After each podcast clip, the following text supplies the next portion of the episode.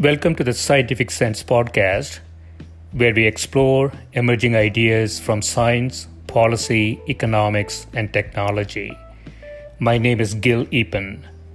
We talk with world's leading academics and experts about their recent research or general areas of topical interest. Scientific Sense is an unstructured conversation with no agenda or preparation.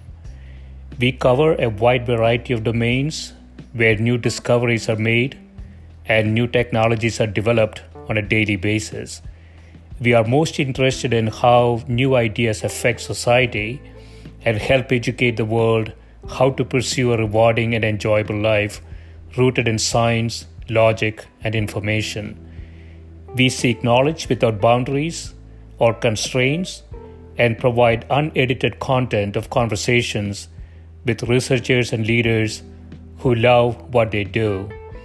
A companion blog to this podcast can be found at scientificsense.com, and this podcast is available on over a dozen platforms and directly at scientificsense.net. If you have suggestions for topics, guests, and other ideas, please send them to info at scientificsense.com and I can be reached at gil at eapen.info.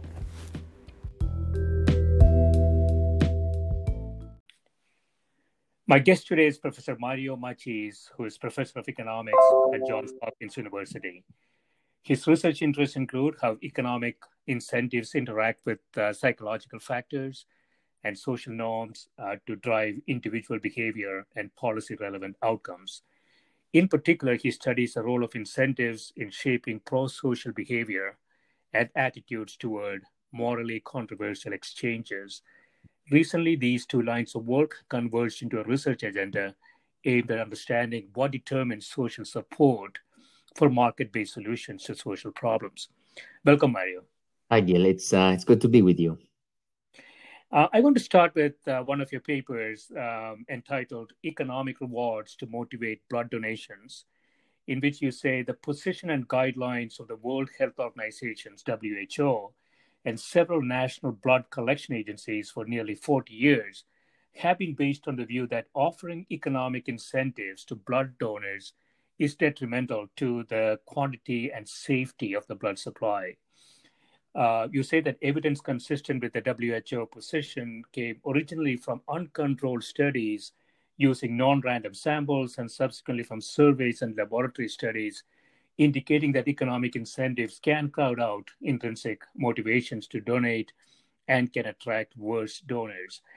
Uh, so, so, so two two problems here, Mario. One is um, how WHO uh, reached those conclusions in terms of uh, whether donate uh, whether incentives are a bad thing or not, or good thing or not, uh, and um, the the overarching concern um, if if incentives are in place, whether you have a biased selection uh, uh, issue uh, with donors, right? You want to talk a bit about that paper?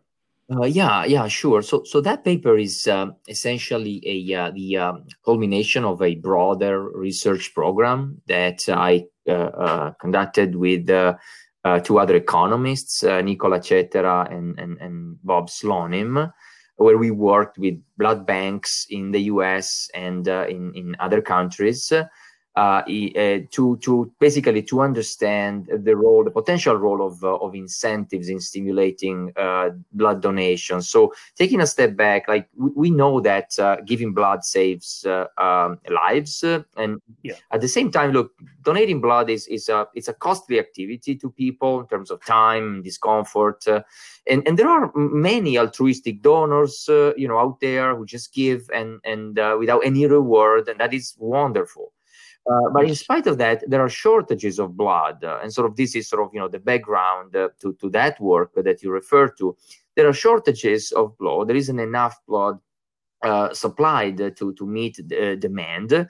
Uh, shortages are frequent in many countries. In in in, in some countries, like in, in wealthy countries, uh, the shortages are are, are seasonal, whereas in other countries they are more more chronic. But in any case uh, the shortages are of course undesirable because you know when hospitals run out of, uh, of blood for transfusion then they they, they, there are uh, surgeries that need to postpone and and in some cases you know surgeries and other types of interventions that cannot happen. And that and that uh, has uh, bad consequences for for for patients and so, look, as, as an economist, so when, when we, we observe, when, when you observe sort of as an economist a shortage in a, in a, in a context, in a market, uh, then immediately sort of look at the price. And, and, in, and, and in this case, you, so you think there might be something wrong with the price, right?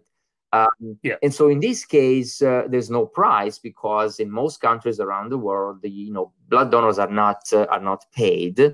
Uh, and like you said, there is a there's a concern with with providing uh, a set of concerns with providing economic incentives to blood donors. One is that uh, uh, you know the, the, incentives could crowd out uh, donors' intrinsic motivation. So donors' desire to donate, you know, in order to do good, uh, could be that that type of motivation could be crowded out by explicit incentives. And so, uh, in theory, it's possible that uh, as a result of introducing incentives, you might get fewer donations, not more donations. The second yeah. concern that you refer to is that uh, the uh, safety of the blood supply could be jeopardized by introducing incentives if incentives end up attracting a different type of donor, donors who are perhaps more likely to engage in risky behaviors or behaviors that make them more likely to develop infectious uh, infectious diseases. Those are sort of two two big big concerns. And with my co-authors, we essentially you know started doing a, a set of um, empirical studies in collaboration with with blood banks to understand empirically you know what happens when you provide economic incentives to blood donors. in the yeah, so one one thing I was wondering, uh, Mario, so um, obviously, there were a lot of uh, concerns about transmissible uh, infections like HIV and hepatitis and so on. But those things uh, sort of uh, have abated, right? So perhaps uh, perhaps that is less of a concern today than perhaps you know maybe 10 years ago. Uh, but I was also wondering, I know that you haven't you didn't do this in this paper. Um, so the crowding out effect um, if there is some sort of a market-based mechanism, like if you can titrate, you know, the the incentive mechanism, if if there is, you know, sufficient amount of blood, there is no incentive. If there is, you know, a dearth of uh, blood supply, there is higher incentives. I don't know if any any experiment like that was done, uh, or whether it is, you know, just looking at incentive or no incentive. So that, that's the thing, right? So in theory, you could have you could have different uh, um, uh, types of effects of, uh, of yeah. providing incentives to different types of, uh, of, of individuals depending on their motivation right? Uh, the effects could be could be different. But that's exactly why uh, this is one big reason why we developed that empirical research agenda that that we did. In particular uh, we worked with the uh, American Red Cross in in Northern Ohio. Uh, they very generously shared a bunch of data with us, which we analyzed and studying the effect of uh, of rewards of of different kinds, you know, from mugs to t-shirts to to pins, coupons, jackets, and and and and so on. And, and one sort of you know empirical regularity that we found was that uh, oh, oh these incentives, these rewards, uh, uh, had a uh, positive effect on, on blood on blood donations.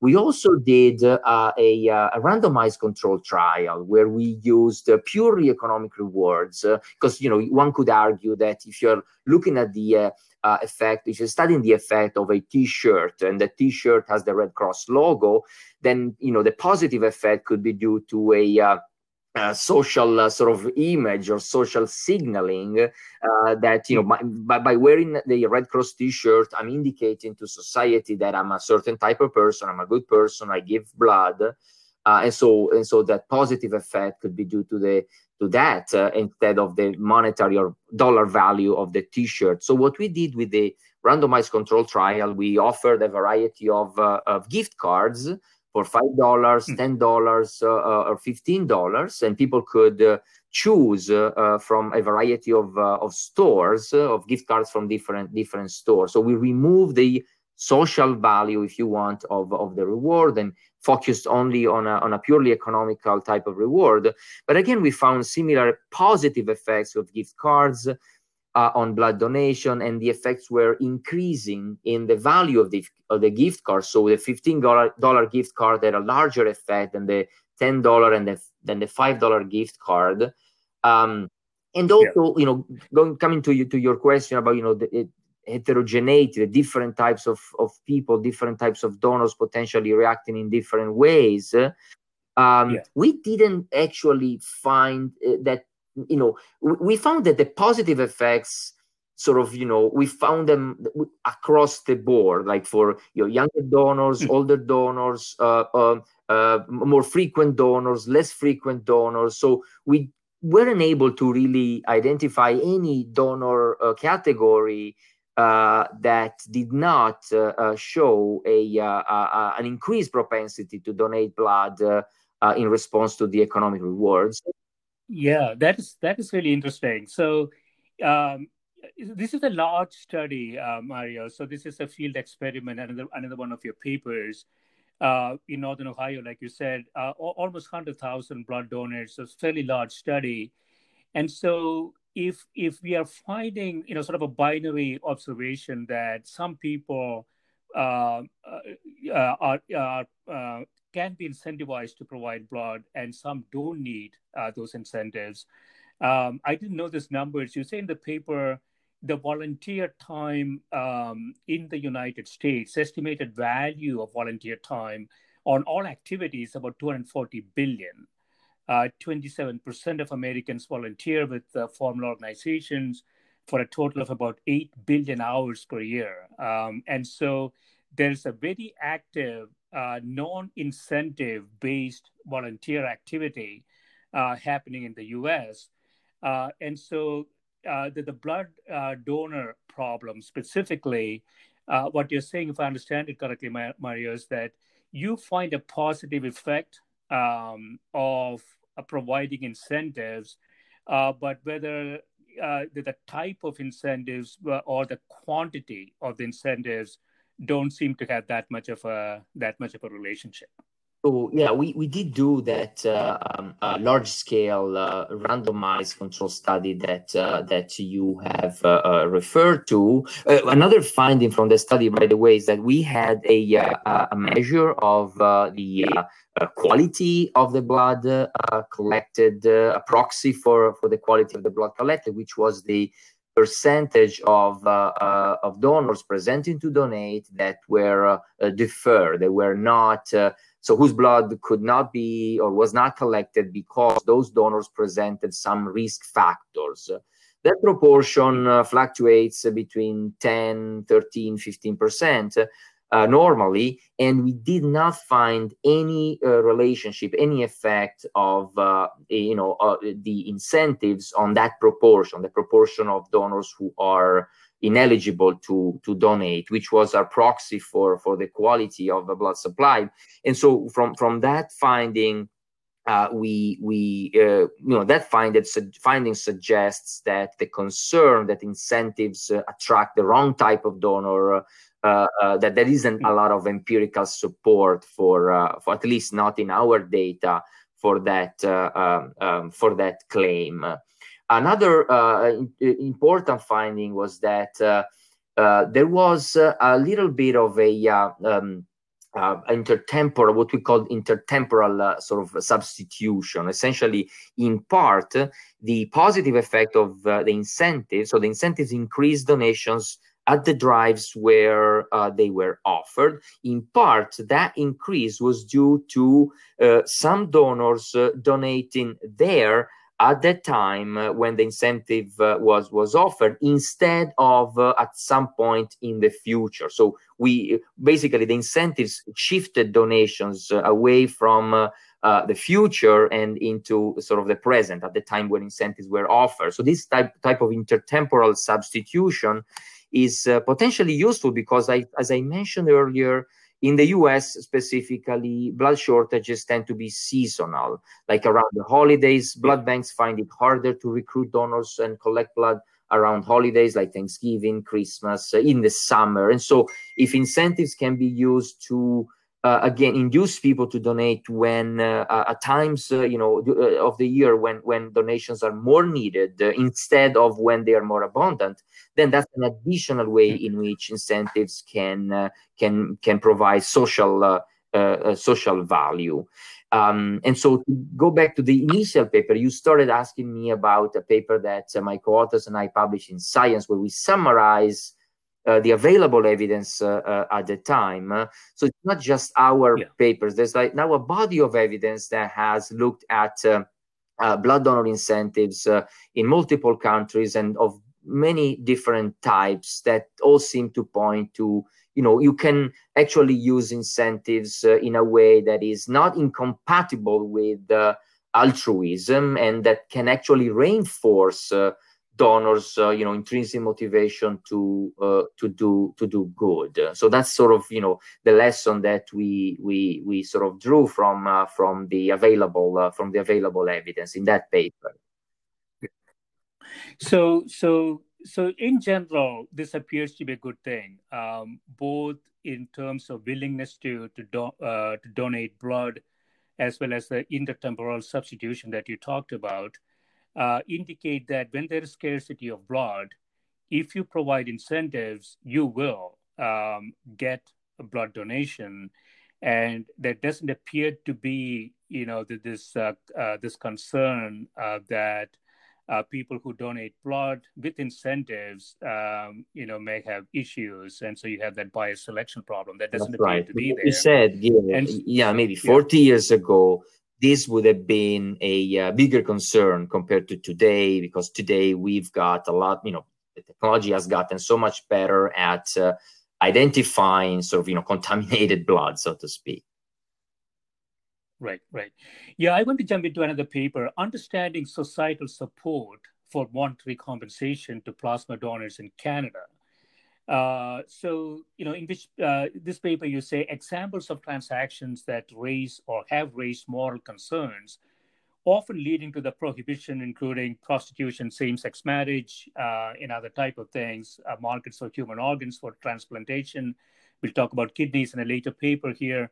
Um, all of those issues. Um, you, you, so you have some uh, observations here. We, you have three different countries that you're looking at: Canada, United States and Australia. In United States, it is legal uh, to to pay for blood donation, but it's not the case in Canada. So you're you're looking at these two countries to to maybe uh, draw some conclusions. Yeah. So yes. So the the uh, transactions that um, you uh, you refer to uh, econom- economics Nobel laureate uh, uh Alvin Roth. He uh, uh, labeled them as a repugnant transactions. So right? these are transactions where the yeah. parties would be willing to engage in, in, in an exchange, sometimes involving involving money, for example, paying for for plasma. But but others who are not involved in the transaction, they object to the exchange and they would like to prevent it uh, to prohibit the uh, exchange from taking place. Uh, an example of this type of uh, you know uh, uh, debate and conversation, policy conversation, is is payments for plasma in in Canada. In recent years, there's been a lot of debate in Canada about whether or not Canadian plasma donors should be allowed to be to be compensated, to be paid. Like you said, paying plasma donors is legal in the in the US, and the, the donation of plasma, by the way, involves more time uh, compared to the donation of whole of whole blood. Uh, plasma donors uh, uh need to uh, you know to a plasma donation center and. Uh, and and, and the, the process of giving plasma takes about an hour, sometimes even even longer. Um, and so um, um, and, and, the plasma uh, donors are paid in the in the US. they're not uh, typically paid in uh, in Canada, but uh, uh, and plasma is extremely important. is an extremely important source of therapies for the treatment of many types of blood diseases, blood cancers, leukemia. Uh, and, and and and so and, and of course you know there's a need for plasma derived therapies in Canada uh, turns out that there isn't enough plasma being collected in Canada to satisfy the demand for those uh, plasma derived therapies uh, for Canadian patients. And what happens is that Canada relies uh, heavily Uh, and so does Australia, by the way, where again uh, plasma payments, uh, plasma donor payments are prohibited. But those countries rely on imported plasma from the US and therefore from paid US uh, donors. So this sort of this situation where uh, payments are prohibited in some countries, but those same countries uh, rely on imported plasma and therapies from the US and also from Germany. That's another country where plasma payments or compensation is allowed, that prompted the study of Canadian Canadians that that you referred to. So broad question, hmm. the broad question that we had was what what do Canadians think about uh, paying plasma donors? Do they think that uh, it, the plasma donors should not be paid, that it's immoral, that it's, uh, it's unethical to pay plasma donors in general? Or are they fine with Americans American donors being paid, hmm. but uh, but uh, but Canadian donors should not be paid. So we wanted to, given the policy conversation in Canada, give, in Canada, given that many provinces and also the the, the, the central government uh, was uh, considering. Uh, uh, passing legislation and, and, in some cases passed legislation that prohibited plasma donor compensation. We wanted to understand, you know, what Canadians Canadian citizens thoughts about those uh, uh, uh, issues. And so that was sort of the motivation for, for the study. And there, there are no recent changes in those policies, right? Those policies have been in existence for a long time both in those uh, Canadian provinces. there well have been some. So yeah, that's right. In the United States, the uh, policy has been in place uh, in place for a long time. Oh, and by the way, like uh, uh, as I mentioned earlier, the U.S. Uh, the, the, plasma collections are very robust. The plasma um, industry is is is robust, and the U.S. is a big exporter of of plasma. Um, uh, I might hmm. forget the exact figure, but I believe that about 1.6, 1.8% of US exports are uh, uh, uh plasma uh, uh, plasma product exports. It's a very big um, proportion. Um, and many countries, again, around the world rely on, many patients around the world rely on plasma and plasma therapies from, from the US. So your survey here is basically getting to sort of a two by two matrix. How do you feel about the Canadian policy? How do you feel about essentially importing from the United States, where you know it is legal uh, to pay for plasma donors? Uh, and so you, are trying to sort of tease out, um, you know, how they feel about the local uh, policy and how they feel about, in general, more at the macro level, uh, paying for plasma.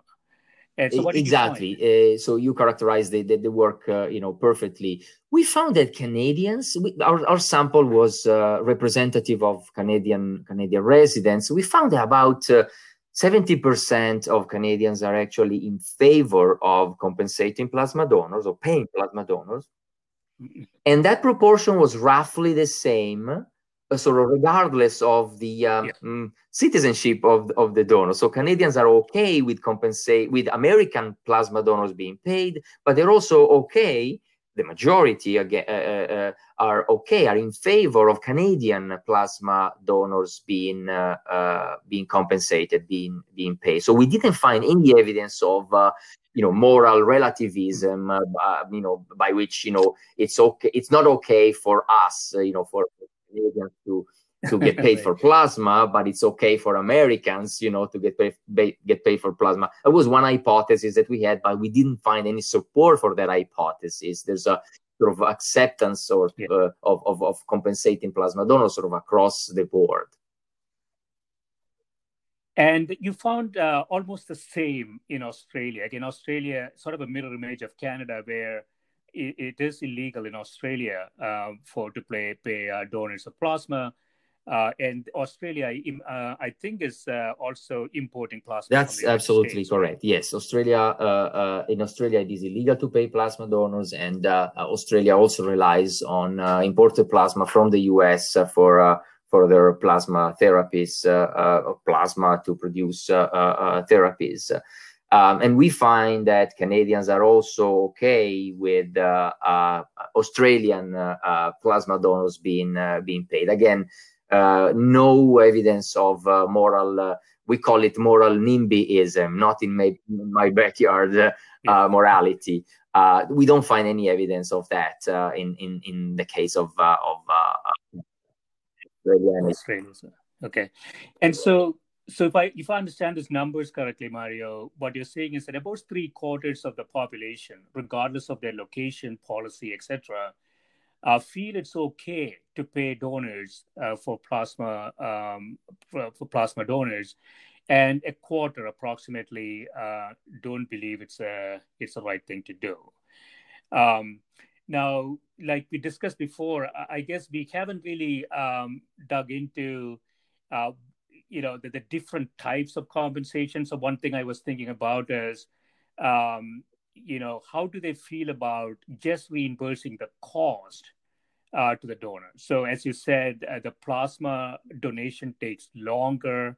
So somebody taking time off work uh, transportation and so on uh, that is not really um, really paying for plasma but really compensating uh, the donor for the cost they're incurring in the process.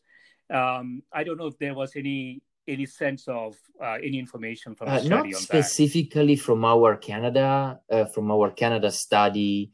Um, the uh, there there there is a, a you know sort of anecdotal evidence that um, people are more comfortable or you know that that there are far fewer ethical concerns uh, for uh, compensation that takes the form of reimbursement of uh, of costs. Also in the in the ethics and the bioethics community, the objections to uh, paying uh, for body parts, uh, you know, blood, plasma, or even organs for transplantation. Those ethical objections yeah.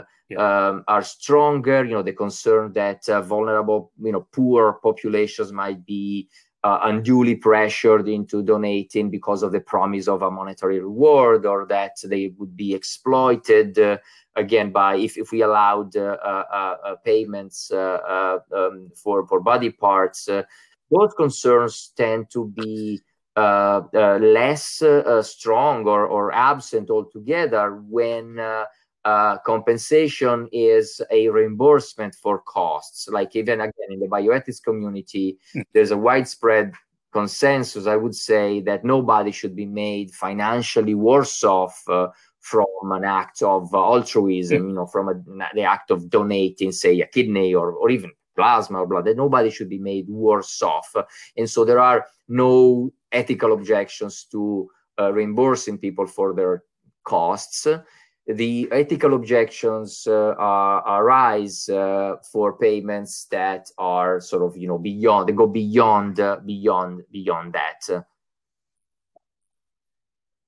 or are perceived to be profits uh, that, that, yes the, i think right? the, the key concern is yeah. that the again the offer of a, a monetary particularly monetary uh, reward particularly when the reward is considerable in size the concern is that that uh, promise or offer might induce people to make decisions that, that, that are not that they would you know later regret or that are not uh, in, really in their best interest or that uh, uh, you know they would get into make those decisions without really considering all uh, potential uh, uh, downsides or costs that the promise of a reward would make them focus on on the money too much uh, uh, and, and, and, thereby sort of disregarding potential harms uh, or harmful consequences. So there's, that is sort of the, uh, the uh, concern. In addition to a broader ethical uh, concern that is just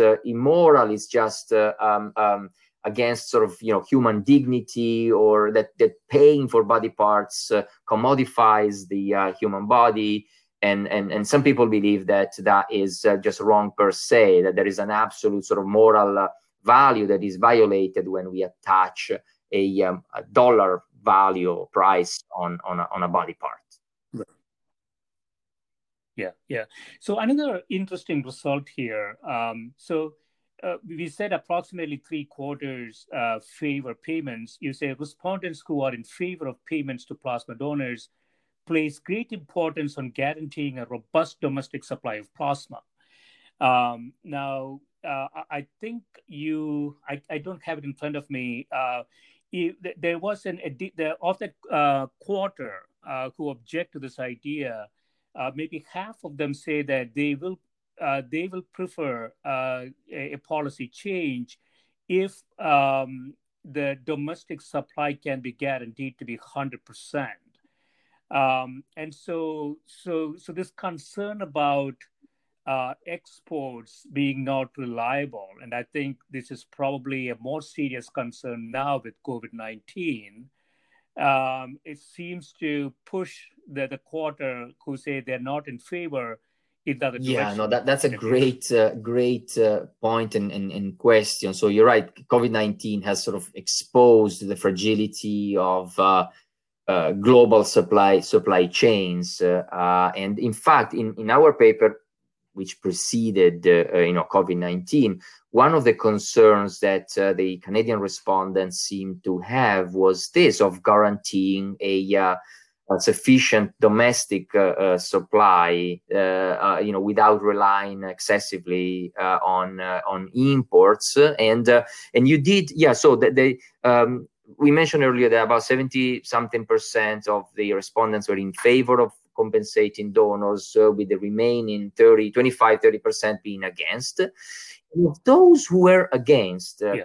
uh, we, we, studied the reasons uh, for their for their opposition some of them ob- objected uh, right. Uh, based on a misconception that plasma from paid donors is unsafe the past 20 years there have been in the US, you know, with pl- paid plasma donors, there have been no incidence of uh, contaminated plasma. And to a large extent, this is because of regulation, of course, but also because uh, uh, of technological ad- advances in uh, uh, in the in in the uh, in the way in which donated plasma gets screened, donors get screened, and the plasma gets tested and essentially cleaned. there's a process through which uh, infectious agents uh, that uh, might be in, in, in the plasma get uh, essentially killed. And so, and, and that process is uh, is extremely uh, reliable and and and safe. So it is sort of a concern of of several of those Canadian respondents who are against paying plasma donors, but that that concern is sort of misplaced. It's based on a on a misconception. Another fraction of those uh, uh, yeah. who are opposed to paying plasma donors, they are just opposed as a matter of sort of uh, because of a, an absolute moral concern. it's just wrong, according to them, uh, to mm. pay donors, regardless of uh, you know any effects that compensation might have on the supply of plasma.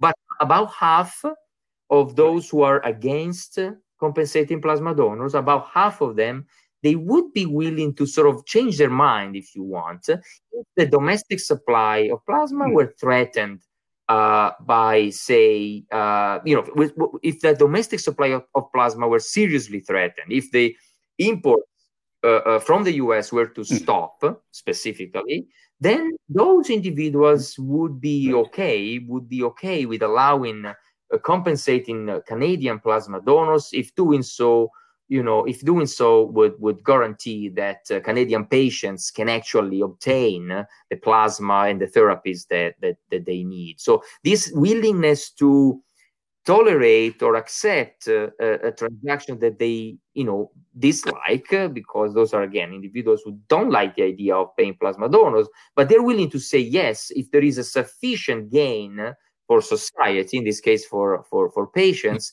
That was one, uh, I think, one interesting finding from our uh, from our uh, from our study that the opposition for half of those who are against is not absolute in nature, but it can be uh, sort of relaxed if uh, there is a sufficient societal gain to sort of compensate, right? To compensate uh, for allowing a uh, uh, an exchange that that they dislike.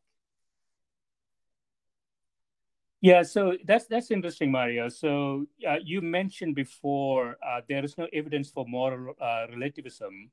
Uh, that is true for three quarters of the population, but other the, the remaining quarter, you say half of them is really uh, indicating sort of a moral relativism, right? Uh, meaning, yeah, I, I will change my mind if if there is a problem of supply uh, so 10 15% of them are really practicing moral relativism. Well, I'm not sure that I, I would characterize that as moral relativism. There are competing values, right? And in ethics, just like in economics, okay. you know, there are trade offs. in ethics, the, the, things are similar because.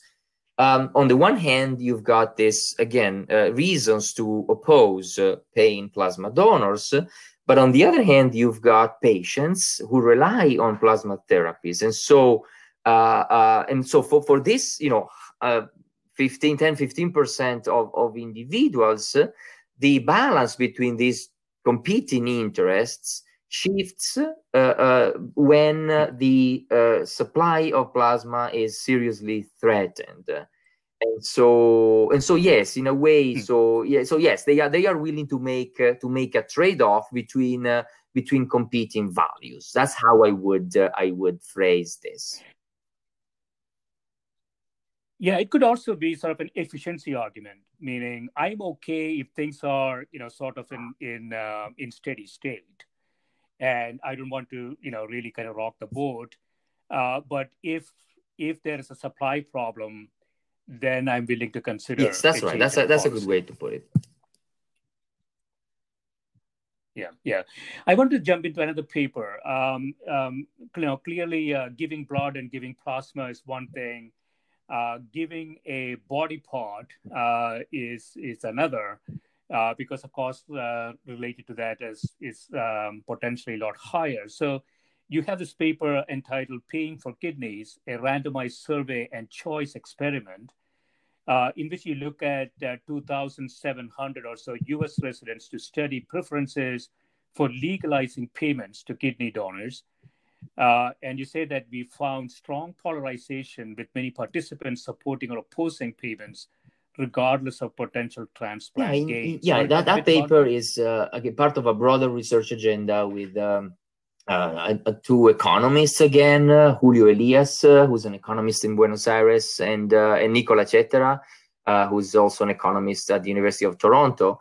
And, and in, that, in that paper, we, we ask the question, uh, you know, what do Americans think about paying kidney donors? and and so the background for this is, is that in the US, but this is the case also in uh, in pretty much all countries around virtually all countries around the world there is a shortage of organs for transplantation uh, uh, in particular of kidneys uh, uh, for transplantation. And uh, in the US there's a long waiting list of 100,000 people um, uh, who uh, uh, of kidney patients who would like to obtain a kidney, but but many of them are unable to obtain one, and in fact.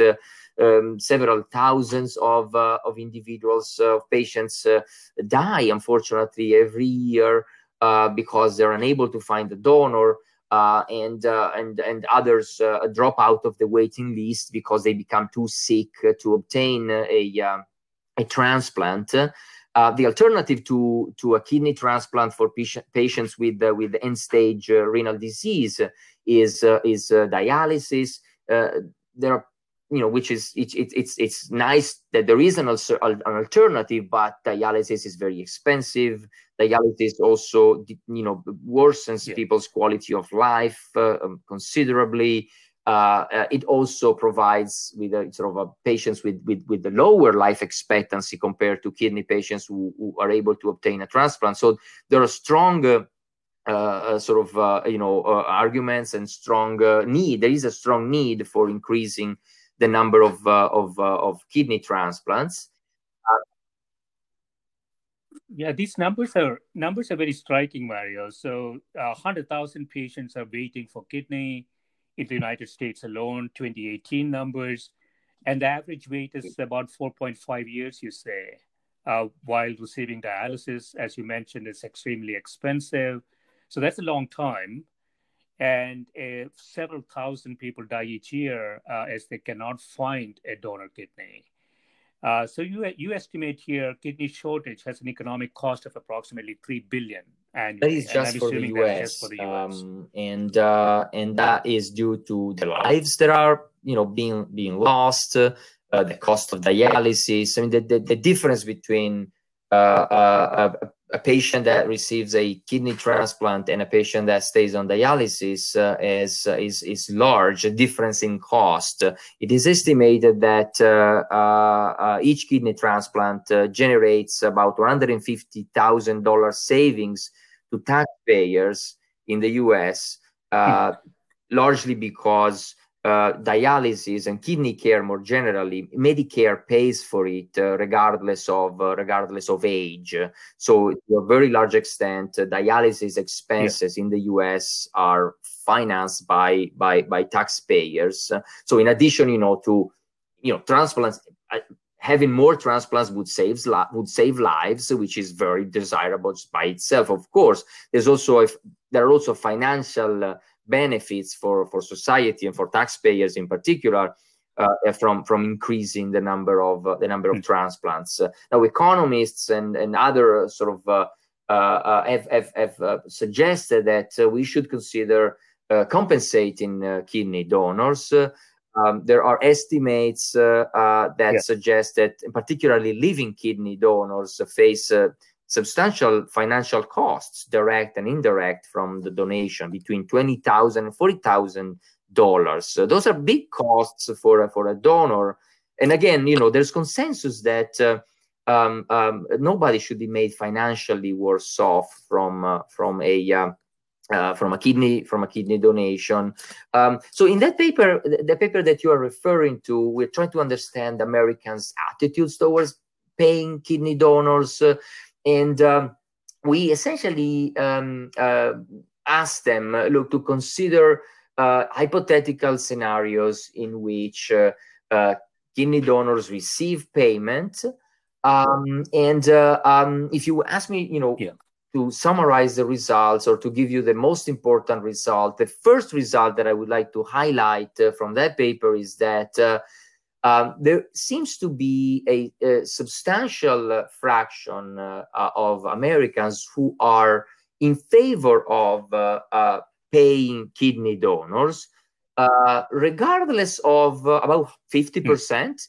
Mm. in favor of compensating kidney or paying kidney yeah. donors, regardless of any effects on the supply of kidneys. Uh, for for for for uh, for again for about mm-hmm. fifty percent of uh, our respondents, uh, it, it is actually desirable that uh, for kidney donors to get to get compensated, and then the fraction of uh, respondents who are in favor of paying kidney donors increases as the hypothesized, you know, increase in in the supply of kidneys increases. This is a result that is similar to the uh, finding from the Canadian study, you know, that when the gains from allowing a transaction uh, are sufficiently yeah. large, then more people become in favor of, uh, of making that transaction legal, of allowing that transaction to take place, uh, even among those who initially were not so keen on uh, on uh, on the transaction, on, on, on making the hmm. transaction mm. legal. When they sufficiently large become so so would you say would you say mario that that uh, cohort of people are assuming that um, you know a payment is not going to substantially change the supply so you say here 57% of the respondents would support paid donor system in case of no transplant gains and about 70% would favor compensation when the mm-hmm. system is assumed to satisfy 100% of demand and so, is, is, is there an implicit assumption here that uh, the, the the people who are opposing this believe that it wouldn't really matter? So it wouldn't um, really increase. There, there, you know, we. I mean, the, the, the simple answer is uh, uh, we really don't have a good sense of the uh, p- potential effect of uh, of introducing compensation to yeah. for, for kidney for kidney donors. Uh, there are some studies that have looked at uh, some certain the effects of certain types of reimbursements. Uh, for example, reimbursements for uh, uh, travel expenses, right. you know, lodging expenses. and there's there, the, those studies have found a positive effect. You know, when you reimburse for uh, for you know th- those t- types of expenses uh, donations tend to to go up but there is no uh, real world uh, you know empirical study of uh, because it's prohibited because it's illegal to pay uh, kidney donors there is no empirical study of you know what happens when you when you pay kidney kidney donors. So what we did in the studies, we presented respondents with hypothetical scenarios. Um, and we did find, like you said, that uh, uh, yeah. some people are uh, start out by being against paying kidney donors for low, uh, uh, for mm-hmm. for small benefits or no benefits or small benefits for uh, for society in terms of additional transplants. But then, when they hypothesized growth right. in the number of transplants made possible by incentives, again in these hypothetical scenarios, when that number was larger a, a, considerable share of individuals switch from being against to being in, in, in favor, which suggests that, again, if the societal gains from allowing a, a form of uh, sort of market uh, mechanism to, to, uh, to be in place, if the societal gains of, of that are large enough, then a, sub, a substantial share of, of individuals uh, uh, become uh, favorable, are willing to switch from being against to being uh, to being in favor. Yeah, so in both cases, the Canadian case as well as the, the, the case that we're discussing now, there appears to be sort of lack of information, uh, lack of education uh, in the broader public for them to actually make a more informed decision uh, and that might have a policy impact. The other area that you explored here is also you say although most respondents are in favor of donors being paid, there is strong opposition to patients paying. Oh yeah, that's so, that's the other so, so major finding uh, from from the paper. So essentially, we find that uh, uh, uh Americans dislike the idea of uh, having sort of a uh, a free market where people are uh, uh, able to engage in private transactions involving kidneys and money. Uh, and that is because um, because they consider it to be unjust or, or, unfair that a person who has the means to procure a, kidney for uh, for themselves, like a rich person, might be able, would be able to to obtain a kidney by paying a, uh, a, a donor and, and therefore, you know, have their life uh, saved. Whereas a poor person or someone with no health insurance, with no means uh, to pay for the for the kidney would not and would die. So there's a strong uh, uh, this this taste uh, or aversion to this type of scenario. But there is a lot more sort of approval for an alternative system where a government agency, a public agency, pays the donors or compensates the donors for, for their kidney. And the same agency allocates the resulting right. kidneys among patients who need a kidney, but where the allocation is not based on purchasing power, uh, but it's based on uh, medical need and other objective uh, uh criteria. So, based on an algorithm essentially that allocates kidneys fairly. So, the opposition is not an opposition to donors, uh, to kidney donors being compensated or being paid, uh, in, in large measure, the concern is that the rich will be able to obtain a kidney, uh, whereas the poor would not. But if you arrange an institutional system, for example, in, in the paper we hypothesize a public agency, uh, you sort of you know de- decouple this the procurement from the allocation. So the public agency pays the donors and then allocates kidneys fairly. Then there's a lot more support uh, among americans for this type of uh, for this type of uh, of system Right, right. Yeah, so I, you know, I was thinking about this, Mari. I want to get your perspective on it. Um, and so, what what people are saying is that, yeah, so you know, some sort of inter- intermediary that is unbiased, like the government acquires and allocates, um, uh, and and it's okay for the government to pay for the kidneys. Um, uh, at, at the highest level, you know, one could argue that acquisition and allocation may need to be separated because allocation right. is more of a medical um, decision making process, which government may not have a lot of expertise in. Uh, but I could also argue that both um, acquisition and the pricing of a transaction, as well as uh, as well as allocation, could be completely done by algorithms, uh, some sort of artificial intelligence driven algorithms uh, which could actually, uh, you know, create a, a, an elastic price elasticity based pricing mechanism. As long as people are not involved, it might still work. I, am just making that a is uh, a, a, very intriguing, uh, intriguing uh, idea. Uh, like you said, we, we don't investigate that in, in our in our study. What I suspect is that an algorithm that sort of if i understand your uh, your uh, proposal sort of or suggestion uh, correctly that the algorithm would uh, uh, um, sort of uh, obtain information from prospective donors and and, decide, and, and and identify a price that varies depending on the characteristics of the donor and willingness to accept essentially um, I suspect that some people might view this uh, as uh, uh, unfair. That there would be a concern that uh, you know poor people would be would obtain uh, uh, less compensation that than than than richer people, which might introduce unfairness in the in the perception or in the in the in, in the system. Yeah. So what, what I mean is that you know, so there is a there is a matching process you have to go through uh, for kidneys. So so assuming patient X requires a kidney, Ooh, the algorithm um... can find the right match, and and it can find the right amount of supply for that match, right? And that should set the price. So I'm not suggesting uh, so, so I'm I'm uh, agreeing with the the population that says there there has to be an intermediary that prices and acquires and allocates.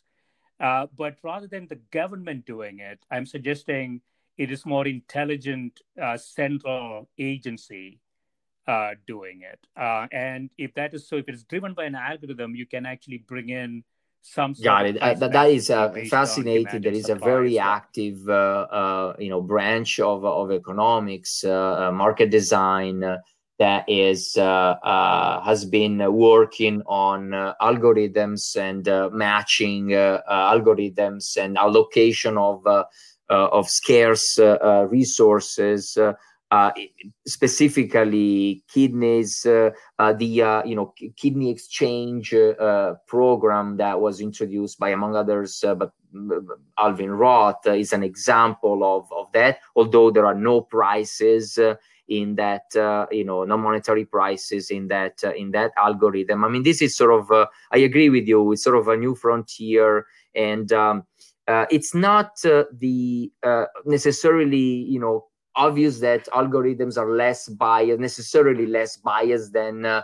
uh, than government agencies. although one might uh, one could design them, uh, you know, in that way, in that way. But but then uh, then the, the, design of the algorithm would need to really be extremely uh, careful in avoiding biases. right, right. Yeah, yeah, we, we see a lot of problems uh, today, right? Uh, and algorithms biases are its uh, its That's models right. um, biases or the historical right. data. It's historical data based on which the algorithm, you know, right? learns and makes uh, uh, allocation decisions. If that data are uh, themselves, you know, the outcome of a biased, you know, decision making process, then the algorithm will learn the wrong, the wrong uh, you know allocation uh, rules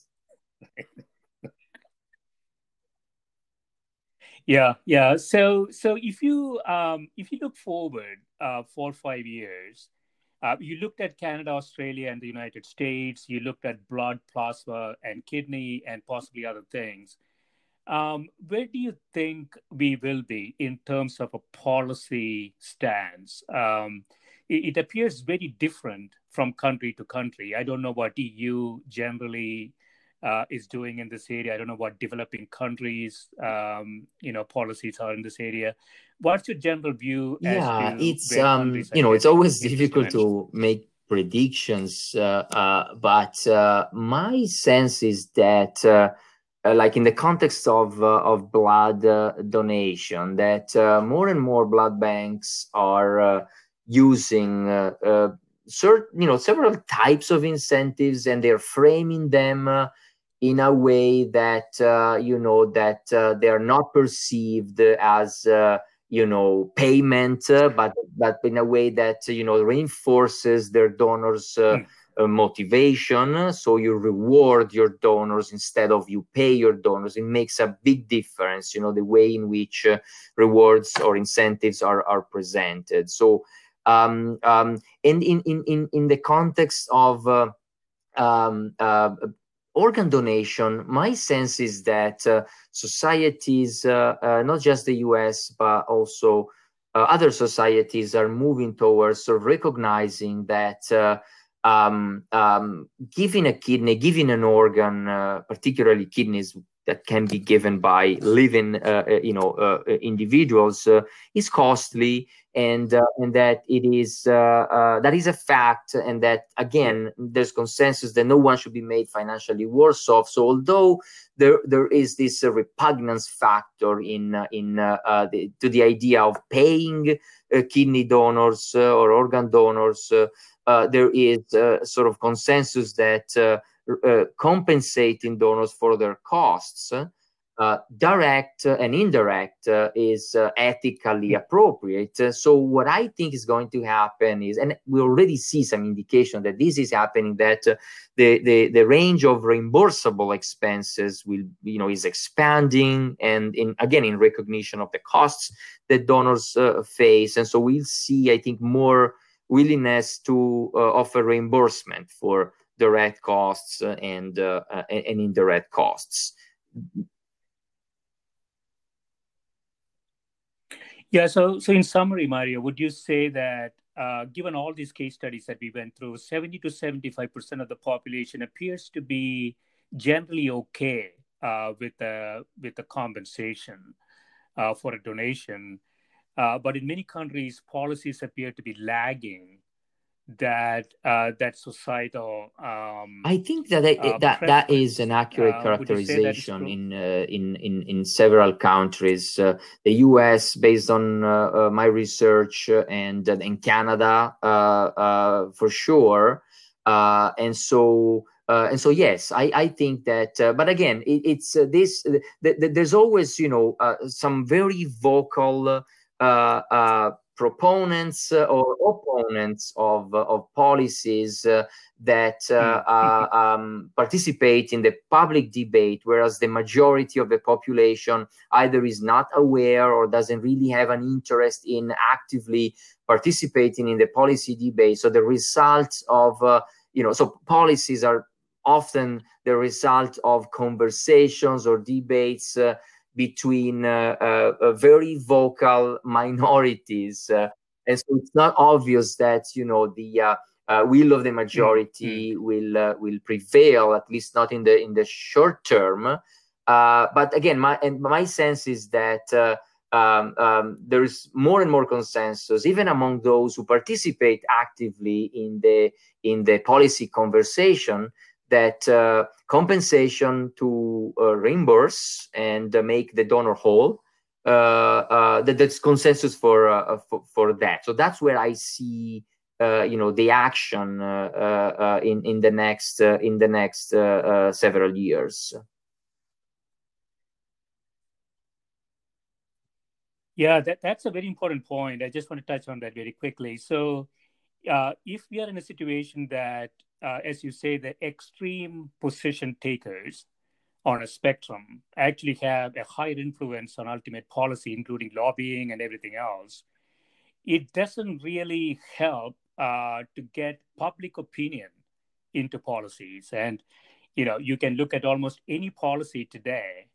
Um, there, there appears to be many, many policies that are totally opposite to almost three quarters uh, of what the uh, of the public desires that policy to be but there is no mechanism to yes i i think that is a great observation process. now we are sort of going you know outside of area of expertise but i i would be eh, very interested yeah. in listening to a podcast where you discuss this uh, the political economy of uh, you know you know how do we get uh, uh, legislation passed? How do we get reform? What's the role of uh, vocal minorities in shaping in shaping policy choices? Uh, and how can we get uh, you know the, the voice of of of the people you know to play a, a greater role in, in in shaping policy i would love to listen to a podcast on, on, on that